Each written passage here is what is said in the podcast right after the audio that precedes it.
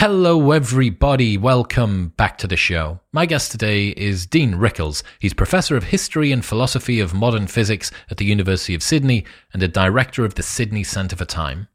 Life doesn't last that long. The ever present spectre of death looms large, even if you live to be 100. This can feel like a tragedy in many ways. What use are our efforts if they'll all be turned to dust eventually? The philosopher's insight is needed here to give us a fresh perspective. Expect to learn why keeping your options open is a path to an early grave, how you can remind yourself of the miracle that you're alive at all, the solution to living a listless, unintentional life, whether death is actually the only thing that gives life any meaning, the danger of being a sailor without a journey or a route, and much more. I didn't plan it to be this way, but this feels like quite an appropriate episode, I think, to go into the Christmas period with. I, I do sometimes feel a bit melancholy when it's Christmas time. I think it's because I'm back home and I'm, I'm reminiscing about what's happened throughout the year and everything slows down a little bit. And I do think that considering the shortness of life and where it is that we're going with our days is probably a, a pretty nice reflection. And it is, despite the uh, morbid sounding description, it is actually quite uplifting. Uh, so this will be the last episode I get to speak to you about before Christmas happens. There is no episode this Saturday. I figured that I would give everyone uh, their ears a rest uh, on Christmas Eve. Um, but yeah, thank you very much. Uh, Merry Christmas to you and your family. Love you all. Um, I can't wait to see what the New Year's got in store tons and tons of exciting things. But for now, enjoy the food, enjoy the family, be present. Remember that life is incredibly short and that this could be one of the last Christmases that you get to spend with even the annoying aunt who you can't bear to hear her burping her way through Christmas dinner, whatever it is. Uh, I really hope that you find time to, uh, to reflect and enjoy it. So, yeah, Merry Christmas, everybody. But now, ladies and gentlemen, please welcome Dean Rickles.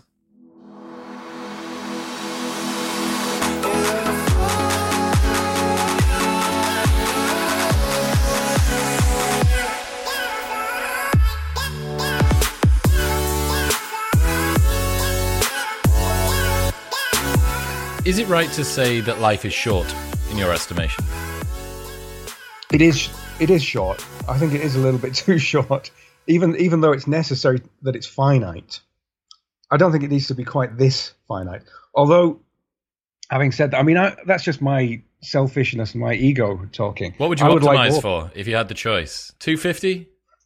That would be that would be pretty good. But then if it was two fifty, we'd be sitting here saying, I don't know. I wish it was seven fifty. You know, yeah. But um, but it seems to be like the way the I, I mean I make this point in the book the way the the memory system and the human mind is put together seems to be pretty much well made for about 100 maybe 120 something around that years because um, one of the examples i give is this classic example from the philosophy of memory sort of back in the enlightenment period where there were these debates between John Locke and uh, Thomas Reid, pair of philosophers, and they were talking about um, what the nature of self is and the continuation of the self. And there was a, a, a memory theory, a memory theory of the self, which is that we're just sort of this continuation of being able to remember who we were over our lifespan. And Thomas Reid pointed out, well, no, there's a, we can imagine situations where when you're sort of in your mi- middle age, maybe 30 years old, it's easy to remember what you were doing when you were five, maybe, or a little easier. You can remember scrumping apples when he was a kid, is the example he gives. And then as he gets older, this um, he's supposing it's an officer. He can remember being um, when he's retired. He can remember being an officer, but he can no longer remember scrumping apples. He's lost that bit. So there's there's sort of limits, finite limits that have been placed by biology on what we can fit coherently in a lifespan and what we can remember of ourselves to hold a self together. Yeah, because I mean, the ship of Theseus, as an example, right? That if you replace every board on this ship after a particular amount of time, is it the still still the same ship? Now, the difference is that the ship has no idea that it is a ship or that it can remember each of the floorboards being removed. I think it's every seven years pretty much every yeah, cell in your body has been recycled so that there yeah. are no cells that would have been there seven years before. So you go, okay, yeah. well, if I am a ship of Theseus in that regard, what does it mean to say that me now is the same as me seven years ago, or 14 years ago, or 21 years ago? What does that well, mean? Yeah, well, this was, I mean, this memory idea is supposed to take care of that problem. So, what? So, an, an earlier theory would have been we're just what we're made of, right? You are what you're made of. Well, the ship of Theseus example you've just presented shows you, well, no, you can't be because it gets recycled all the time. So you're not what you can't be identified with what you're made of. So there must be something else. And one of the things that you can say about the ship of Theseus and humans is, well, maybe there's at least some continuous thread through these changes. Like it doesn't make sense if you just change all of the bits of the ship of Theseus all at once, because that's just obviously a new ship. The whole point of that ship of Theseus example is you're you're doing it gradually, plank at a time. So it's not sort of too significant a change. Um, so the memory problem was the memory ID was supposed to take care of that, but then it faces this, this other problem, which is that there are limits to memory and what you can hold. So it's probably not memory either that's that's playing this role, or or it is, but that you know, but then it sort of shortens necessarily shortens your life. And I make the point that there's um there's a kind of interesting overlap here with old theories of transmigration of the souls and the idea that we have an, uh, an immortal soul that endures through these various bodies. I mean, it's hard to make make sense of that really because there's not going to be any record or remembrance of these passages, just like there isn't within a life. So if we were immortal, if we had these extremely long lifespans, it would be just as if we were a bunch of separate people after a certain time. So it doesn't make any sense to say that we're immortal if we have something like the same memory system. And then if we change our memory systems in such a way that we can expand, then it's not clear that we're humans anymore and we're something else. And I suppose this is what many people want to do, right? With this transhumanist business, they want to, you know, get around what they consider to be these terrible limitations of being human, like mortality and these memory problems and so on. It is interesting to think what is the single continuous thread? And someone might say well it's it's it's my sense of i right? It's sort of consciousness or it's the mm-hmm. self-referential element of me internally my internal texture. And you go well my in, the, the texture of my mind is different now than it was two or three years ago because i'm always learning and developing things. And if my memories are in this whatever sort of 50 year window where by the time that you're 50 years hence from remembering something especially as a young child that you basically can't you go okay so as soon as you can no longer remember something does that mean that the person who did the thing is no longer related to you? Is that a different mm. person somehow?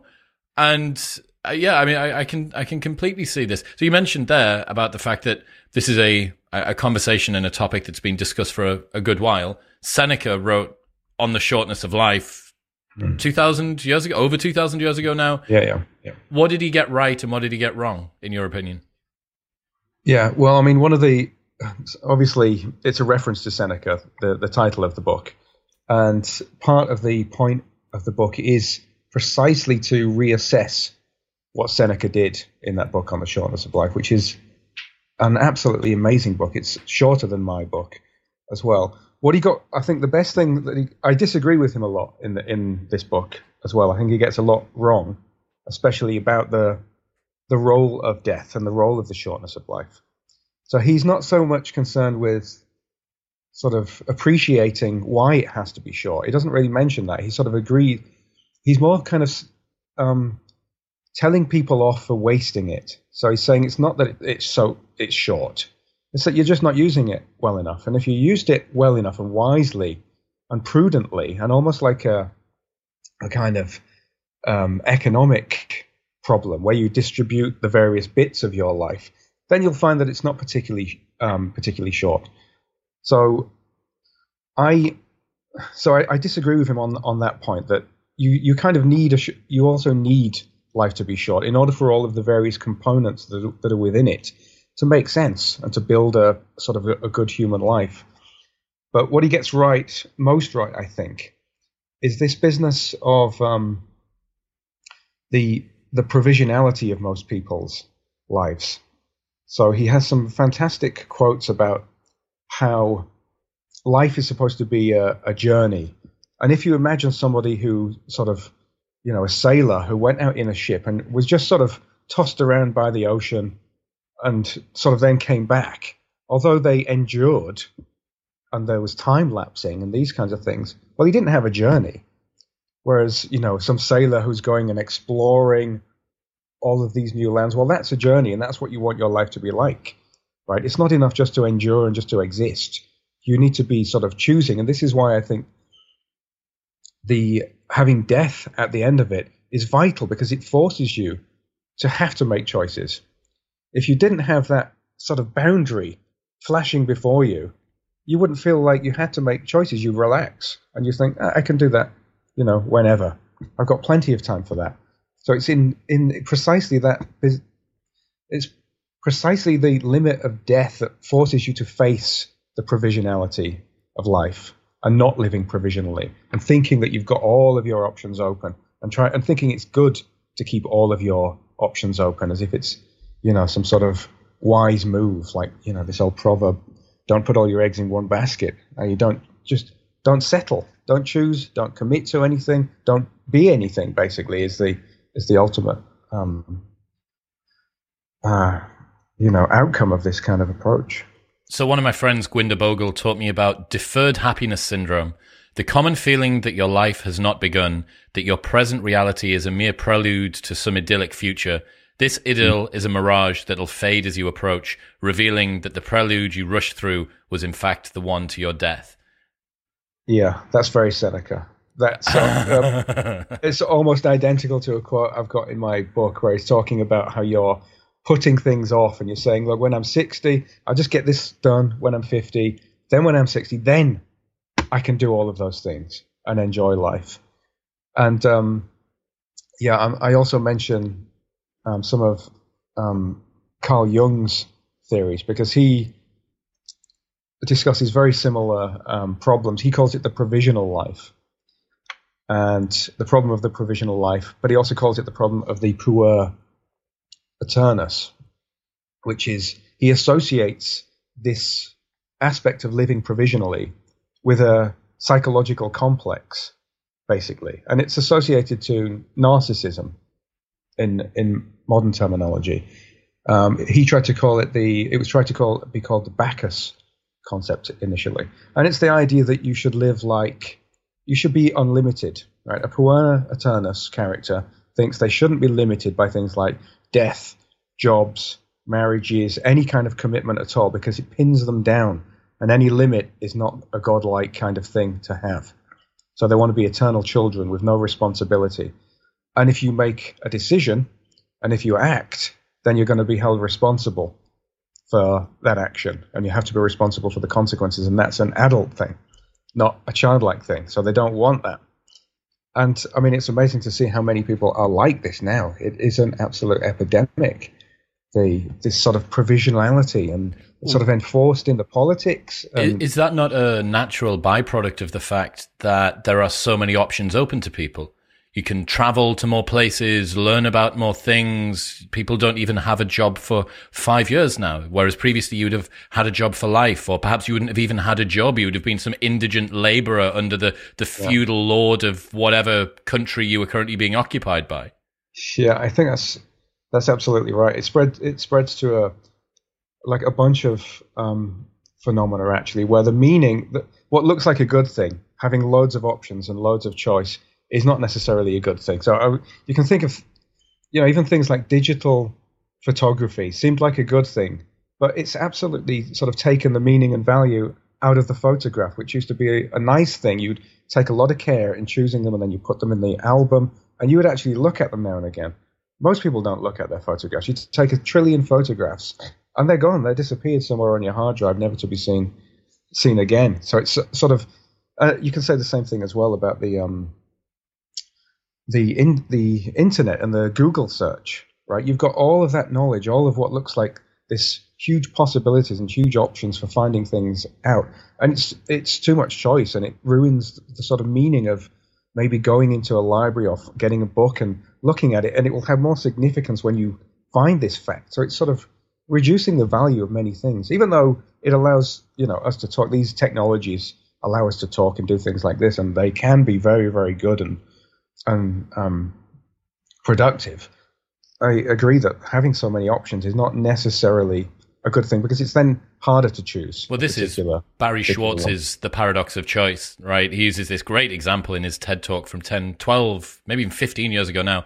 Um, 50 years ago, you go into the jeans store to buy yourself some jeans, and there's one pair of jeans in many mm-hmm. waist mm-hmm. sizes. What's your waist size? There's your jeans. You go in now yeah. and it's okay. Well, do you want skinny or straight? Do you want boot cut? Do you want stretch? Do you want cropped? Do you want ripped? Do you want bleached? Do you want dark? Do yeah. you want blue? Do you want like weathered? And all of that choice from a, a an economist's point of view would suggest that you can get closer to your optimal utility function. The thing yeah. that I want the most is available to me, therefore I can optimize. Mm. But what it doesn't account for is decision paralysis and regret and mm. the fact that if you're faced with all of these different options, a lot of the time you walk out of the store with no jeans because mm. if you're you become culpable for the suboptimal decision the more choices that you have right? Mm-hmm. If yeah. you could have chosen otherwise, the fact that you didn't puts the impact of that potentially bad decision on your shoulders. Whereas if you couldn't have chosen otherwise, yeah. like no one in an arranged marriage feels like they chose the wrong partner. You, They might not be happy with their partner, but they they don't yeah. feel their own same sense of sort of culpability and regret. Yeah, exactly. The more options, that's a very good point, actually. The more options there are, the more ways there are of getting getting it wrong. Basically, it's almost like an entropy kind of thing, kind of calculation. It's a very good point. So I feel like it's a particularly sort of brutal paradox that trying to keep your options open to live a life with optimal optionality can result in no life being lived at all because you're just in this yes. liminal space throughout it all. That's right. That's right. I mean, and and that's kind of one of the main, again, one of the main points of the book is that. I mean, I don't mention this as an example. I possibly would have done had I have thought of this. One of the reasons for provisionality. The the reason I give for provisionality is a little bit. Just give us a definition um, of provisionality, just in case people haven't quite hammered that home. Yeah. So provisionality is the idea that you're sort of, as you said um, earlier, you're waiting for the thing to happen, the real thing to happen. So you're indecisive. There's never a decision made. So you you know you might you know have a a girlfriend, for example, and you, you're not quite ready to tie the knot because you think there might be something better, somebody who will fit better, or something like this. You don't quite want to buy any of these houses because you think you another one might come later. It's almost a kind of fear of missing out on the better option. Um, so you end up not doing anything at all, and you've sort of got this unlived life where you're always waiting. It's always provisional. What you have now is never the thing. So it's always pointing elsewhere. And you never settled like that. And you're never real. It's almost like a virtual reality, right? Because you're never sort of settling into real life. Um, so that's the idea. Now, what were we talking about? We were talking about why your I example people, that you didn't put people, in the book. Yeah, why people choose, not choose, why people seem to go down this provisional life, is precisely because, and it, I suppose relates to your example, when you make a choice and you do decide, you, there's a knowledge that you are foregoing these other options. Right? It's a sacrificial act. Choosing something, especially the more significant the act becomes, the greater the sacrifice. So, again, sort of the girlfriend example. If you decide to commit to one person and you mean it, then you're sacrificing lots and lots and lots of different opportunities. If you sort of choose some particular job, I give the example of a musical instrument. I, I always wanted to learn both piano and violin, but you're never going to get really, really good if you if you're, you know, the more options you keep open, the less you the less good you're going to be at one particular thing. So you have to make a choice, and you're sacrificing something that you would love as well. So there's like real significance in making these choices, but this is where the, the meaning comes from as well. Because sort of with a there's sort of meaning in sacrifice because it gives the thing that you choose more significance in that way.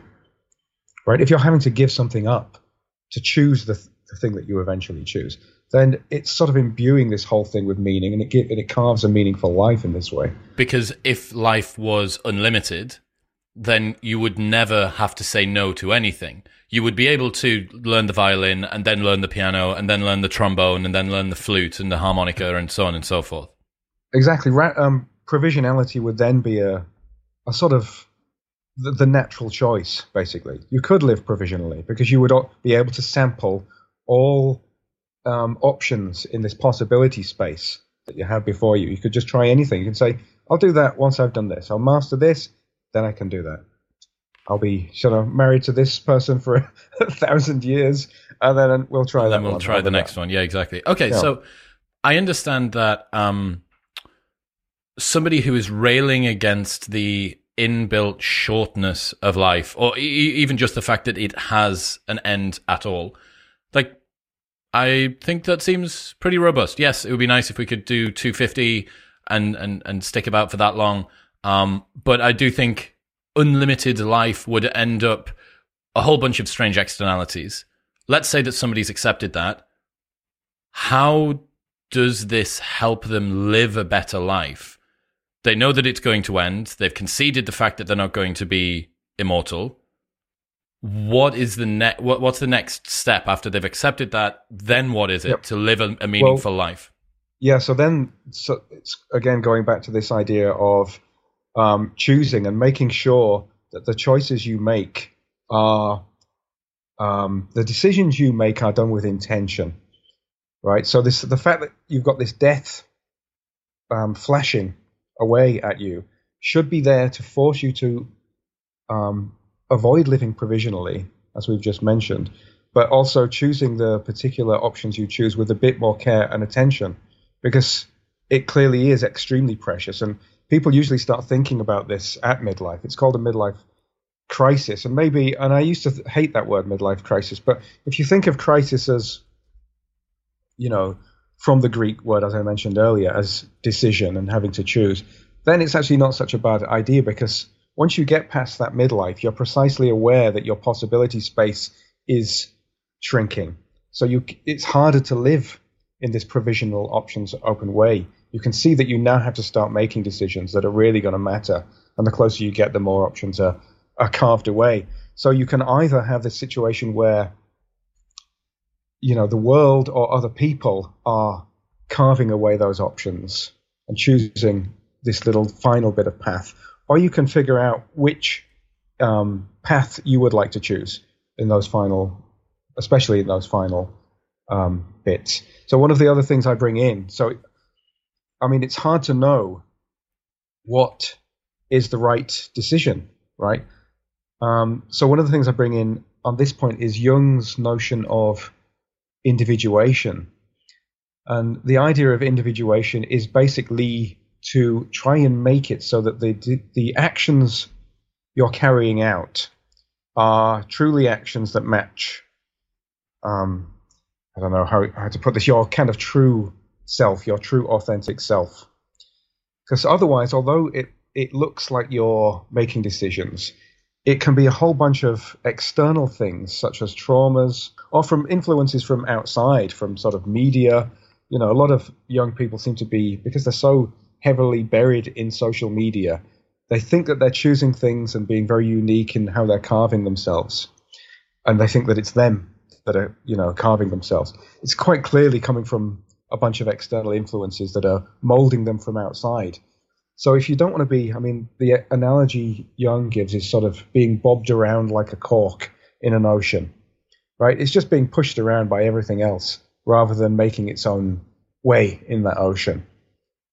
So individuation is the idea of figuring out what those complexes are that might be affecting you and influencing your decisions, what projections you might be putting out there onto the world so that you're not seeing it right because it's being colored by all of these projections and things that are being put into you, so that any decisive action is is truly your decisive action, an, an authentic action.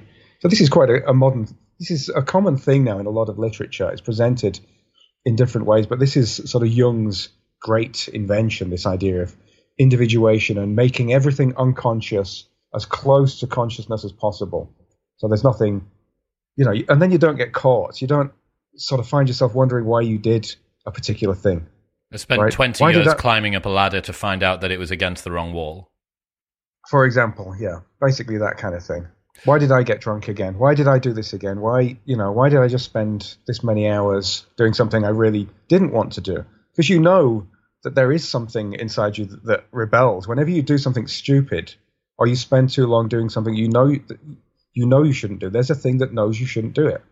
So it's trying to make the all of the unconscious drivers um, transparent, basically, so you can deal with them.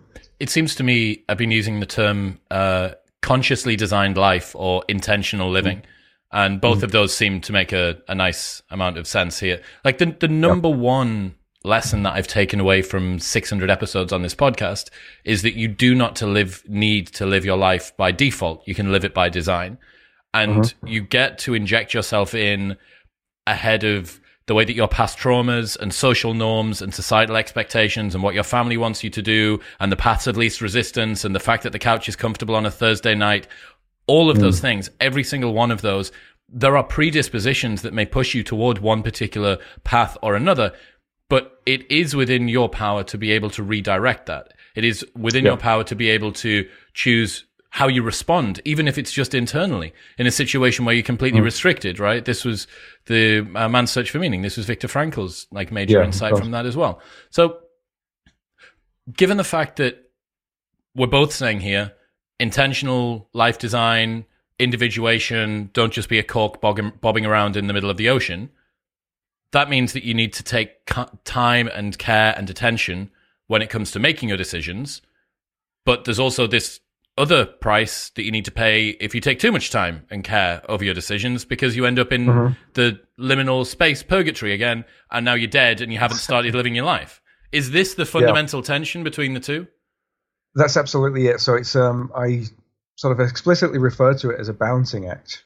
It's a balancing act between these two styles of living. So there's the puer aeternus which I mentioned, which is this unlimited style, which you know it's not all bad that this unlimited style. It's sometimes good. It can push you into doing things you wouldn't you know otherwise do. It's a bit more sort of risk taking, which can sometimes be good. It means you don't stagnate.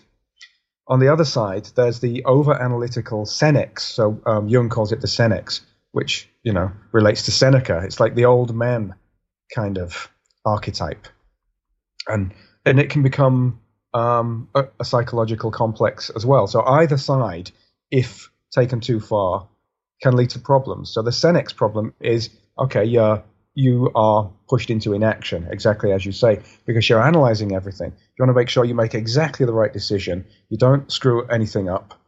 Um, you focused on too much on the future, on making it right, maybe too much on the past and thinking about what happened in the past. So you're not living in that way either. But you're not living if you're overly puer focused either, because you're not genuinely making decisions and forging a path. You're just doing everything. You're just trying everything out with no intention. So it's this really, and it is a very difficult thing uh, thing to do, and you'll probably end up swinging one way at some stages in your life, and then swinging the other way. And part of the problem is part of the problem of forming a life is to have all the various bits arranged at the right times. So there's a time for this puer energy, which kind of energizes the life. There's a time for being Senex, and sometimes you might require a little bit of the puer energy later in life, right? You might get revived in some way by a little bit of that, and not, as I say, stagnate towards the end of your life. So exactly, it, it is exactly this um this difficult balancing. Yeah. There's a, an article that I must reference on a monthly basis. What do you want to want by Kyle Eschenroeder? It came out in 2017.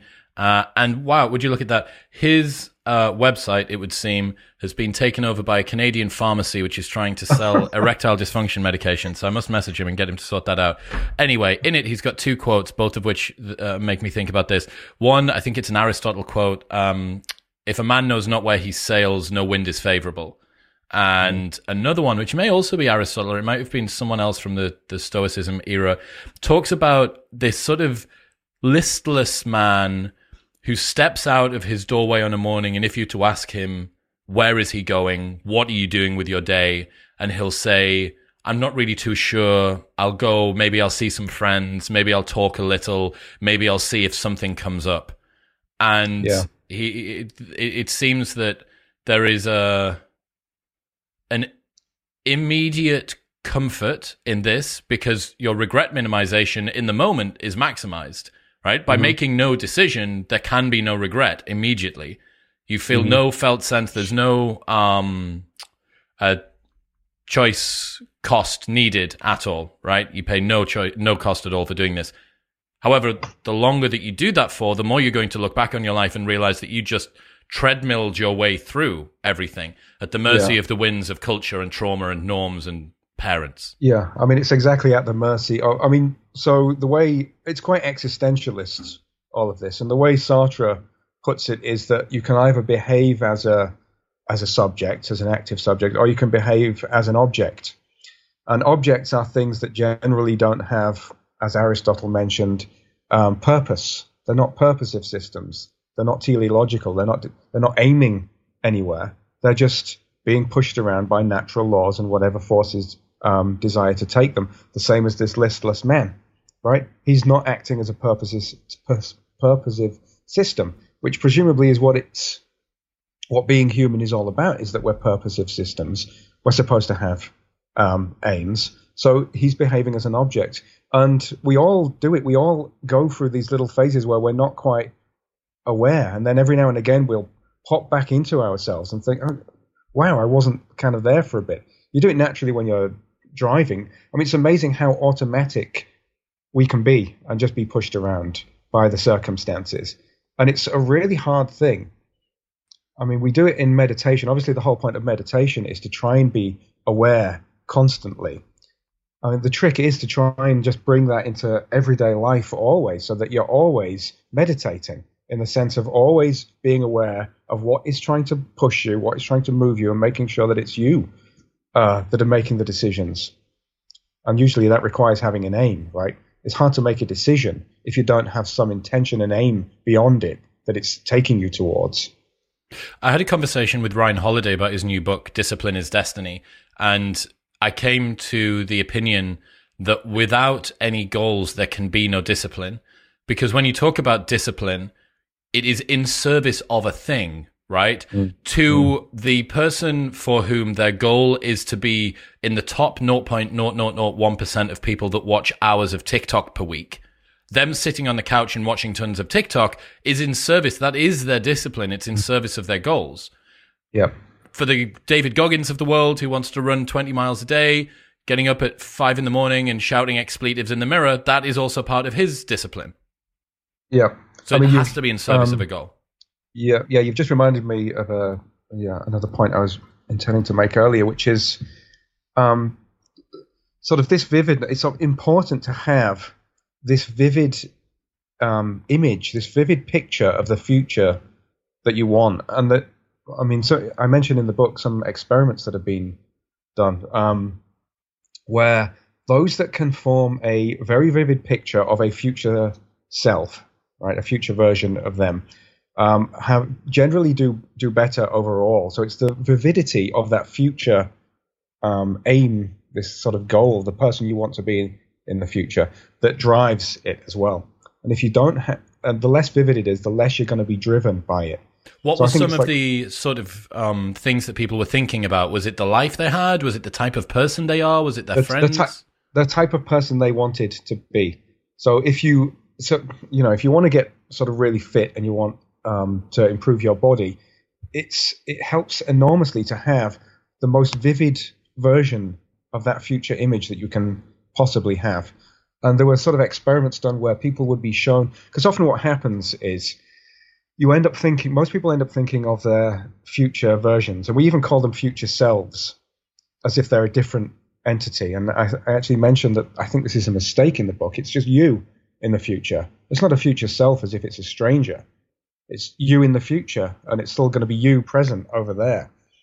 So I'm, I'm sort of very against this idea of, thi- of thinking of future selves. And the effort, there was a bunch of fMRI studies done, which showed that some people think of their future selves. I'll use the term for now. Um, in exactly the same way as they think of strangers. So the same bits of the brain are lighting up when they're thinking of that thing over there in the future as when they think of a complete stranger. And that's a problem. And the more you can make it so that that thing in the future is associated with how you think of yourself and not a stranger, the better you're going to be at driving some disciplined sort of um, schedule to take you somewhere. So it's not only sort of, you know, um, um, plausible. There's kind of good experimental results that have been done to, to back this up. That this this sort of image and this this future goal, this aim, this teleological uh, target is really crucial. What what was the danger of bulletproofing yourself? Bulletproofing. Um, bulletproofing is it's sort of. I mean, I should just say so. This there's a, a, whole range. You probably know them. Maybe you know them. You're wearing a fitness top. There's a whole range of um, bulletproofing, bulletproof sort of fitness products, keto and these kind of things. Um, it was developed by this guy Dave Asprey, who noticed that people were people in Tibet or somewhere were sort of had really good energy and their bodies were sort of very good from drinking this ghee coffee, like mixed with fats and stuff like that. So he was one of the first people who realized that you know this sort of fat, having lots of fats was a very good thing, and he developed this stuff called bulletproof coffee, where you mix it with ghee and whatnot, and that's that's fine. I actually quite like these kind of things, but he started saying things in his books like you should sort of remove everything that makes you weak and old was one of the quotes he gave, and this. I mean, that's kind of um, on the way to narcissism. Is the point of this? It's like very puer, aeternus archetypal comment to make, right? Don't be old. Don't be weak. You've got, you know, just get, eradicate all of that. And the end point of that is um, sort of this thing that the psychoanalyst uh, Jean Arundale calls the fortress of I. Well, what, what ends up happening is that what you're presenting to the world is just this sort of shiny beast that's there to prevent any kind of harm or risk or damage but it's not real, right?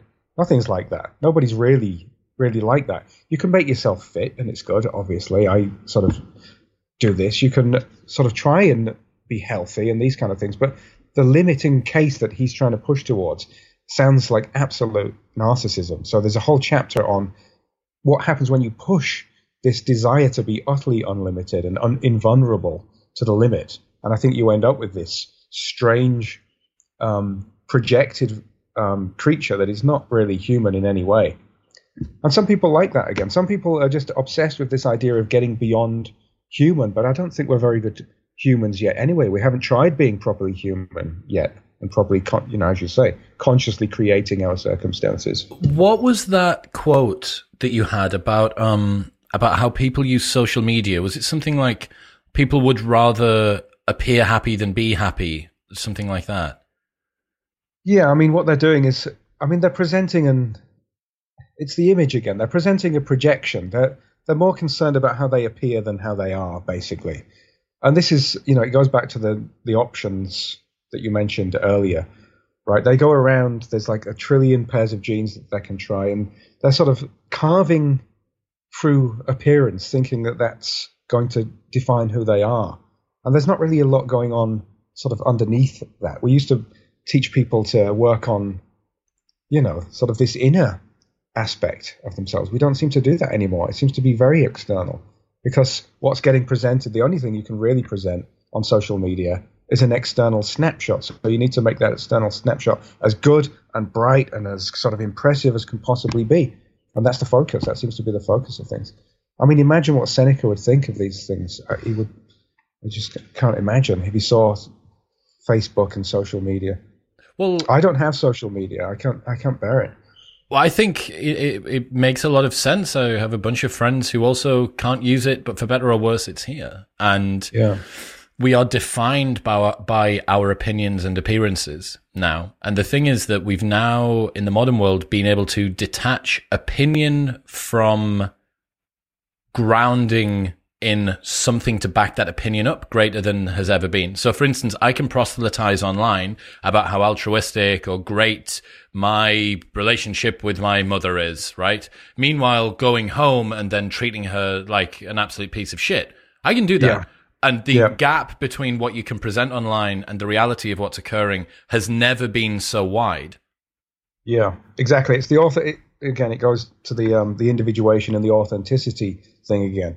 I mean, what you really want and what's going to make you feel the best and most in control is if how you are presenting yourself to the world is how you actually feel, because then there's no lie. Nobody's lying about anything then. But it's a kind of deception, right? And the only person you're really deceiving is obviously yourself, because then you constantly feel like shit, because you realize you're constantly acting, right? Everything's everything's this put this big performance, and then you go back and you you know you're somebody completely different. So there's nothing wrong with choosing a you know this particular um, these particular clothes, and there's nothing wrong with covering yourselves with tattoos if that's what matches.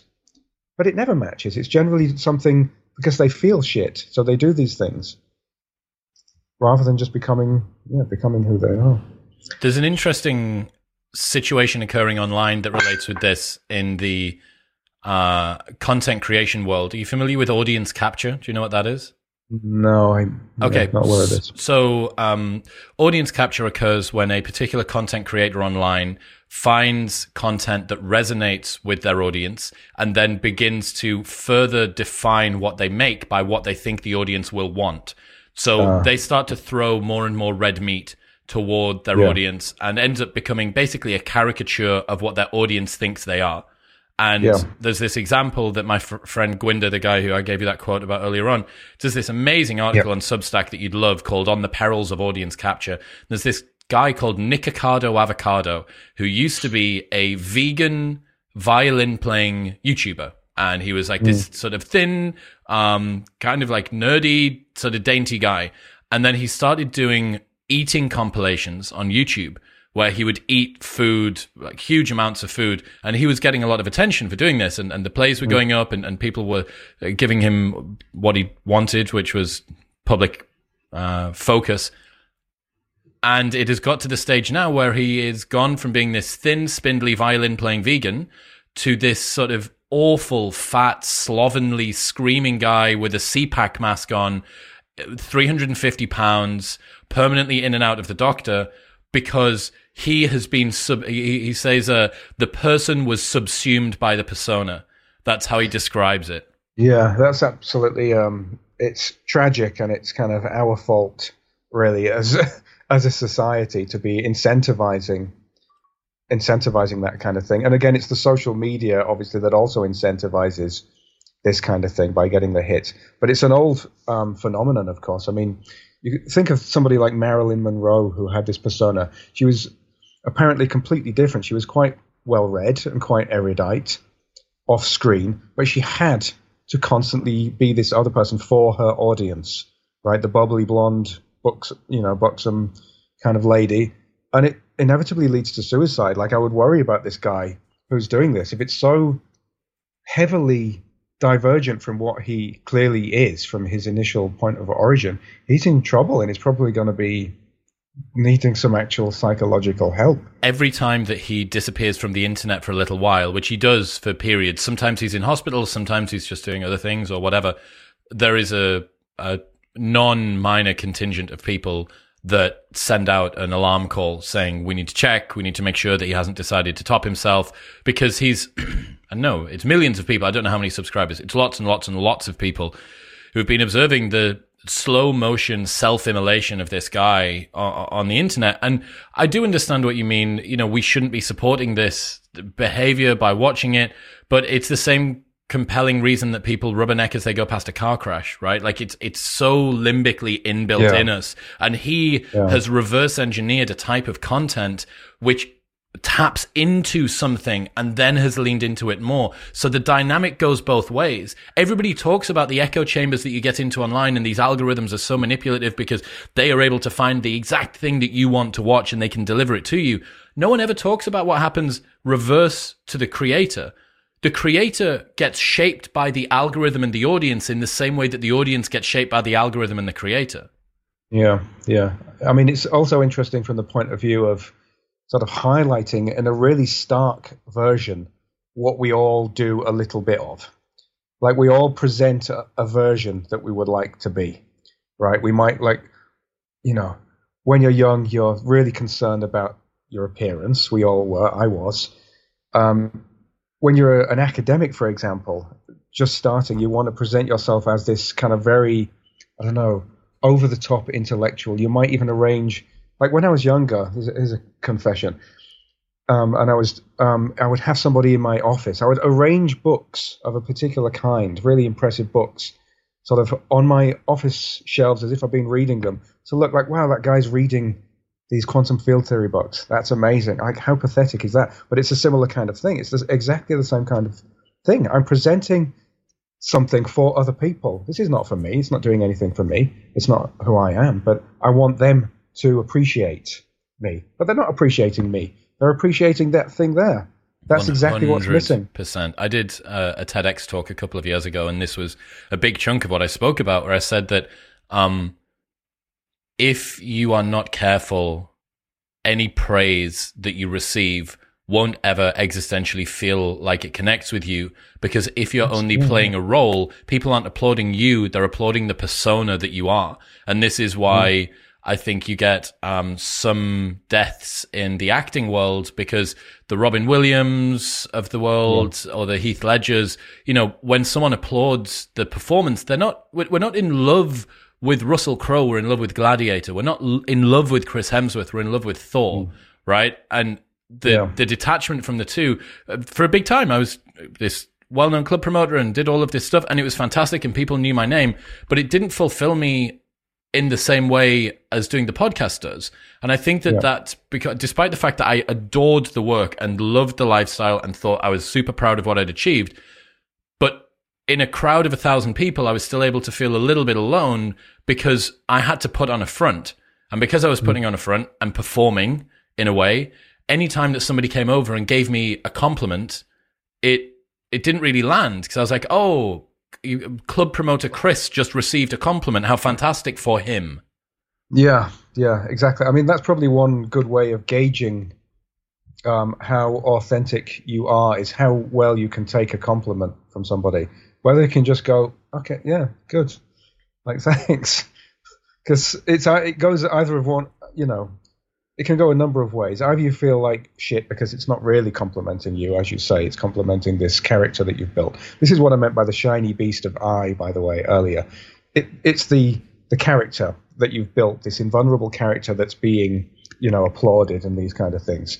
So, um, so it can go that way, or you can be again like the cork in the ocean, um, pushed around by it, and it's exactly this sort of being sort of built up. If you get a compliment you sort of start to thrive on seeking those compliments. And that's prob- and that's exactly what happened to this guy who started eating, right? There was sort of some sort of attention and compliment, and you realized you could get it this way, and you want more, and it, you get pushed by it. So again, it's sort of this um, being an object or being uh, an agent, an actor, somebody who's creating the script as you go. If you're getting pushed around like this, you are not in control. If you if you get a criticism and you go, "Oh my god," and you're down for ages, you're not in control. You're being absolutely moved around like a cork in an ocean. Other people's heads are a wretched place for your self worth to live. There was a quote that I found last week from Steven Pressfield in Turning Pro. The amateur is a narcissist. He views the world hierarchically. He continuously rates himself in relation to others, becoming self inflated if his fortunes rise and desperately anxious if his star should fall.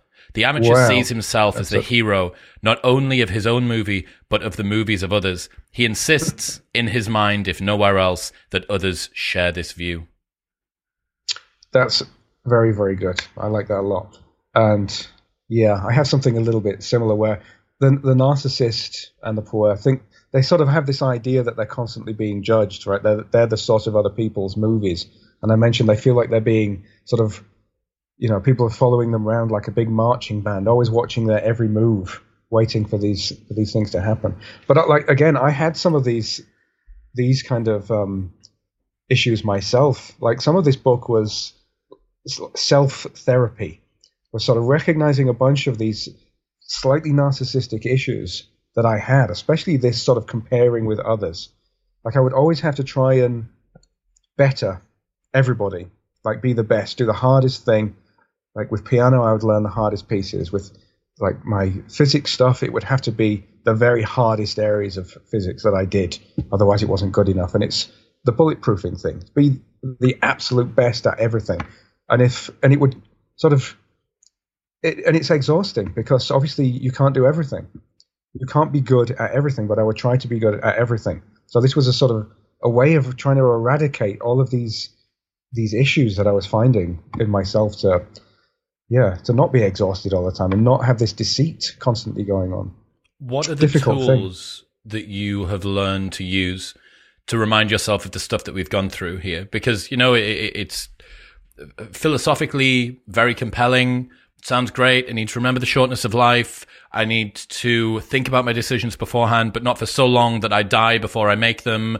And I need to, all, all of this wrapped together is great. But when it comes to applying this, what uh, there, is there something that you rely on a mantra or, or, or, an insight that reminds you of the shortness of life and reminds you of the importance of decisions and reminds you that you need to be in control of your own destiny i don't know i think look, the, the main thing the main thing i do has to do with um, I don't know. In terms of work, I'm always trying to only be doing the thing that I would do if I wasn't getting paid for it.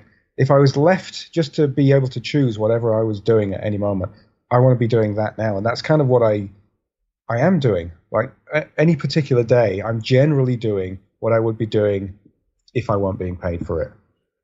That's a really tricky. I mean, you have to engineer it. It took a long time to get to this stage, and it and it was by using things like this vividness of the future that you want, right? This sort of picturing, almost like a movie, that the future that you want, and then it's essentially a series of steps. Like there is, even though it differs, the the kind of steps that you would need to do differs from your starting point. Obviously, some people are poor. Some people don't quite have the uh, sort of natural um, skills in whatever in music or whatever it is that they want to do. So they're gonna it's gonna take longer or shorter. Some things might not really be possible, so they're gonna have to make compromises and change that future.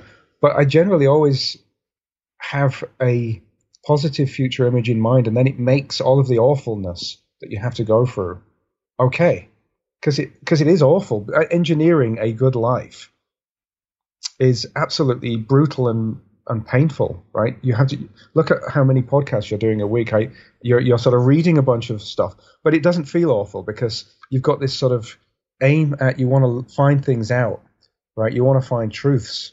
So my ultimate aim is a similar thing, I suppose, right? I want to know the truth of this world and why we're here, the mysteries of this world, of people, whether there's uh, more to it going on, and that sort of pulls me through all of the arduous work and learning of new things that, that that I do. As soon as you posit an ideal, you begin to compare yourself to that ideal. And inherent in that is disappointment when you fall short. So how do you deal with the inbuilt um, fear of failure? Um, well, you're you're always going to fail. I mean, it's always going to be an ideal image. It's never supposed to. I mean, look, it's never going to be a um, it's probably never going to be realized, and you probably never don't want that ideal to be realized because then you're sort of you've sort of lost a, a component of meaning that was leading you towards it, right? It's the path towards that image that's sort of providing the meaning, the decisions and the things you have to do to get there. If you make it there, well, you probably didn't have a high enough um, goal in the first place, or then you need to set a more impressive goal. How, so how do you avoid? I don't think you ever. In, in that situation, how do you avoid yourself being permanently dissatisfied, though? If you're always setting the goal one step further than you can run to, does that not permanently leave you in this sort of sense of inferiority? Inferiority, I don't. Hmm. Uh, I don't know. It's certainly a problem because you, cause you're always striving. You're certainly always going to be striving. But I don't know. To me, that's part of being alive. Is this striving to a goal? You should. I mean, maybe that's the time. You know, if you've if you've achieved your absolute ultimate goal that you've been striving towards for your life, then you can, I would suppose, die kind of pretty pretty happily. But until then, like it's the striving that's the that's the interesting thing, and meeting the obstacles. You had this guy. You had Ryan Holiday. He's the guy that did that obstacle book, right? Obstacle is the way. Is that yeah. the guy? Yeah. Yeah, that's that's exactly that's kind of very similar. He's chosen a different form of limitation. I ch- I was focusing on death, but it sort of applies to limitations and obstacles in general. I mean, we feel good when we're battling, and in fact, I give a, an example at the end of the book. Um, there's a biologist, John Calhoun, who tried who did these experiments on utopias, um, biological experiments using mice, and he tried to raise a set of mice in utopian conditions where every need was catered for. There was no obstacle. There were no problems. They had all their food and everything, and they didn't they didn't fare so well as the mice that had lots of obstacles and were having to fight for their food and battle for it and had scarcity now and again. And it seems that the utopia and some of them died. Some of the mice actually died because everything was was given. So it seems like this idea of having utopian con- conditions and not having any obstacles or constraints or limits just leads to uh, absolutely dystopian kind of nightmare of a life where you can't stand it, you can't live in that. Even mice can't handle it. Was it Marcus Aurelius who said the whole universe is change and life itself is but what we deem it? I think it was. And it's that life itself is but what we deem it bit that seems interesting to me because the story around the challenges that you face and the difficulties and the setbacks and so on and so forth is for the most part your experience of it. Like that's not for me to say that if you're to snap a leg and you just tell yourself that oh this is fun I get to experience what having a snapped leg is like that it's going to be that much better. But mm. certainly with all of the myriad of just daily issues, the sitting in traffic, the extra time with the kids in the car on the way to school. It's like, is this, is this making me late for work or is it extending the time that I get with my children? Like, yeah, yeah. you know, the story that you tell yourself and your reframing of it, it is for the most part what's going on. It, it, very heavily colors almost entirely your experience. And especially given the fact that in retrospect, you're not really going to remember the thing that happened, but you'll remember your experience, which was colored by your interpretation. Yeah, I mean that's the like the classic um, Stoic mindset, right? You can you can choose how any particular event. It's all internal. Like your entire world is internal, basically. So you can choose how you're going to deal with it. If you get, you can choose to be offended. You can choose if you're stuck in traffic, whether to be pissed off by it or think this is an opportunity for me to think about that problem I wanted to think about. Like I broke my ankle recently, and I was because it, it kind of took me off my. I was like very speedily doing things, and I was not really thinking. So I could have been pissed off by breaking my ankle, but I thought it was, you know, an opportunity to slow down and deal with a whole bunch of other things that I had to deal with. So there's a, you can, I mean, I'm sure there are really bad things where you, it's very hard to have this kind of stoical approach if you've got some, you know, really awful kind of injury. But um, with most ordinary day to day inconveniences, they don't really need to be inconveniences, but it's obviously hard to do, and it's dis- it's part of the discipline. Again, part of the habit. You need to get into a habit. I think I do. I do now have the traffic habit. I must say, I developed this because I am always stuck in traffic these days. So you you can either go mad or you can use it. It's interesting to think about um, playing around with the idea of the end justifying the things that you went through, which means that you're miserable en route to it. And then if you've posited a sufficiently high goal, then sometimes you're never going to achieve it. Um, this is why I think it's so important in advance to make sure that the things that you're doing are enjoyable in the moment, right? Mm-hmm. Like if you're doing something which each individual iteration of is fine, like it'll be great when I have a big studio that I can enjoy going into work and I never have to answer an email again and I've got a big team and all of this stuff. That'll be great. But the path en route to doing that, each one of these podcasts that I do is also enjoyable. Like this is, I'm not paying some unbelievably huge price. And even when there is discomfort, sitting down and reading a book that's, that's hard uh, or, or whatever, trying to learn something in a really condensed period of time or doing a podcast when I'm underslept because I've just flown back from New York or whatever, right? Even that is like, well, all right, it's it's challenging, but it's challenging towards something which I genuinely care about, and it's challenging in an enjoyable way. So yeah, there are people that are in positions that are so limited that they can't just pick and choose their entire life like that. Like I, I understand that, I feel like there are far more degrees of freedom that people can have in order to be able to do that. And there's this quote from uh, an episode I did with Peterson two years ago now, and uh, it was so good. I think it relates to the other side of this equation, which is the um, uh, over optionality optimization. Contemplate mm-hmm. the price you pay for inaction. You're already in a little hell. You know perfectly well it's going to get worse. The thing about inaction is that you're blind to it. Do not make the assumption that inaction has no price. Mm. That's a very nice quote. Uh, another quote I like, which I give I think I gave it, yeah, I gave it in the book, which was by Terence McKenna. Uh, Terence McKenna had taken lots of mushrooms apparently, and it was a mushroom that said it to him, and he said, "Look, you need to you need to have a plan because if you don't have a plan, you'll be part of somebody else's plan."